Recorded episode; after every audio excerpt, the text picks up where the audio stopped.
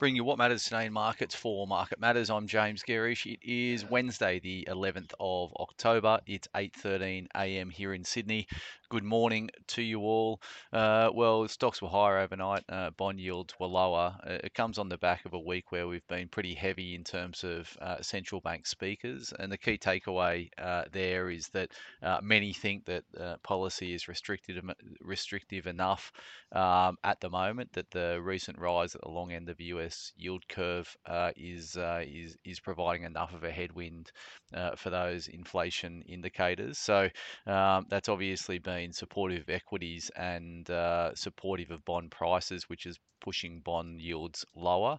Uh, we also saw last night a um, some fairly tepid demand for a US uh, bond auction. So um, that uh, weaker demand uh, for new issuances, new issuance of bonds uh, implies underlying, I guess, underlying weakness in the market or a change of expectations around interest rates. So, about a week ago, there was a 60% probability priced into the market that the Fed would raise interest rates uh, in December. Uh, that's now switched to a 60% probability that they will stay on hold at their, at their December meeting.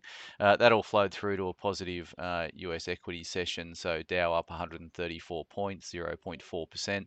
S&P was up 0.52 of a percent, and the Nasdaq put on 0.56 of one percent.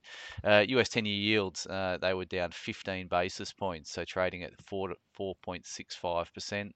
15 basis points lower in terms of US 10 year yields, and the more rate sensitive end of the curve, the two years, were down 11 basis points at 4.96%.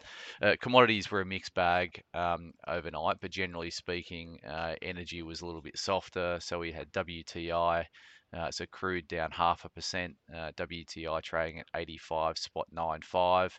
Uh, coal prices uh, actually edged higher on the session, so they are up 1.71% for the active contract coming out of Newcastle.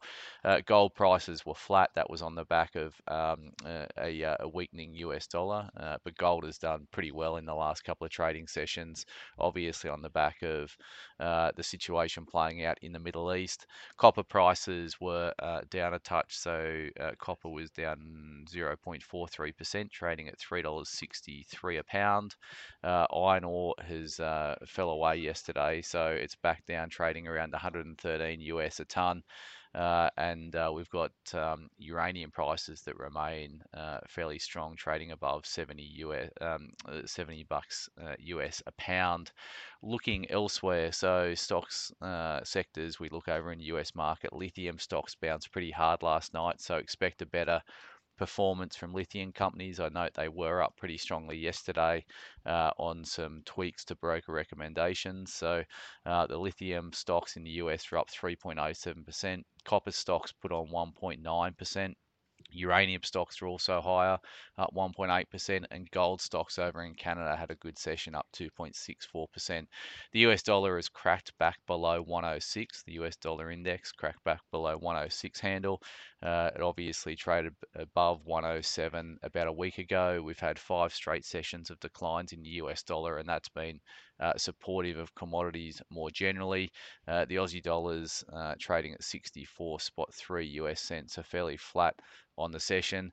BHP ADRs were up 1.5% over in the US, but relative to our close yesterday, expect um, BHP to open up around um, 0.7 of 1%, uh, but a positive session nonetheless. And SPI futures are pricing a rise of 30 points or 0.42% higher when trading kicks off here today. We had a, a bit across the um, docket to get you across this morning. So broker moves first up. Aussie Broadband ABB has been cut to underweight at JP Morgan, $3.55 price target. We own ABB in our emerging companies portfolio. Harry's going to cover ABB this morning and their interesting uh, tilt at Symbio. Uh, Alumina, AWC raised to neutral at Goldman's $1.10 price target.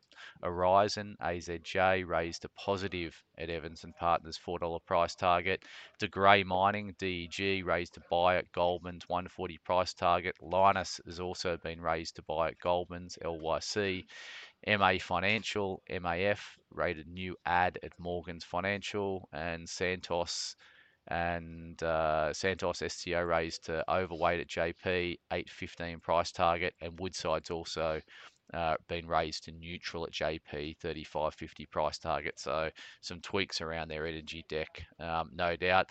Liontown, we had um, that uh, LTR Gina Rinehart has increased her stake to 18.4% uh, in Liontown. We've got earnings out today from Bank of Queensland, BOQ. We've also got AGMs for CBA, CSL, and IAG. Uh, and um, uh, obviously the associated earnings call will be interesting for BOQ. Um, central banks today, we've got a governor, uh, we've got a, an RBA member speaking, Kent, uh, due out at midday. Uh, and in terms of economic news, uh, we've got some household spending data from CBA out at 2:30 this afternoon. So the biggest, I guess, influence this week is going to be US inflation data, which is due out on Thursday. That's going to be key for the markets, but we are starting starting to see um, uh, the trend that we've been writing about for a while now that bond yields are looking for a top start to play out as they roll over. Interesting to see doing the stats on our uh, income portfolio uh, for the past week. Interesting to see that fixed rate bonds have really started to um, uh, improve uh, in terms of price terms. Uh, a fixed rate bond that we hold, uh, Aussie government bond uh, due in 2025 was up 3.5% over the course of the week. Um, so that shows you what the, the movements have been across the uh, fixed income markets. It's Wednesday, so for the Market Matters report today, it's all about portfolio positioning. We give you a run through of how our portfolios have performed over the course of the week um, and some interesting stocks that we're focusing on, either that we own or we're looking to buy. So keep an eye out for that at 9.45. And as always, thanks for starting your day with Market Matters.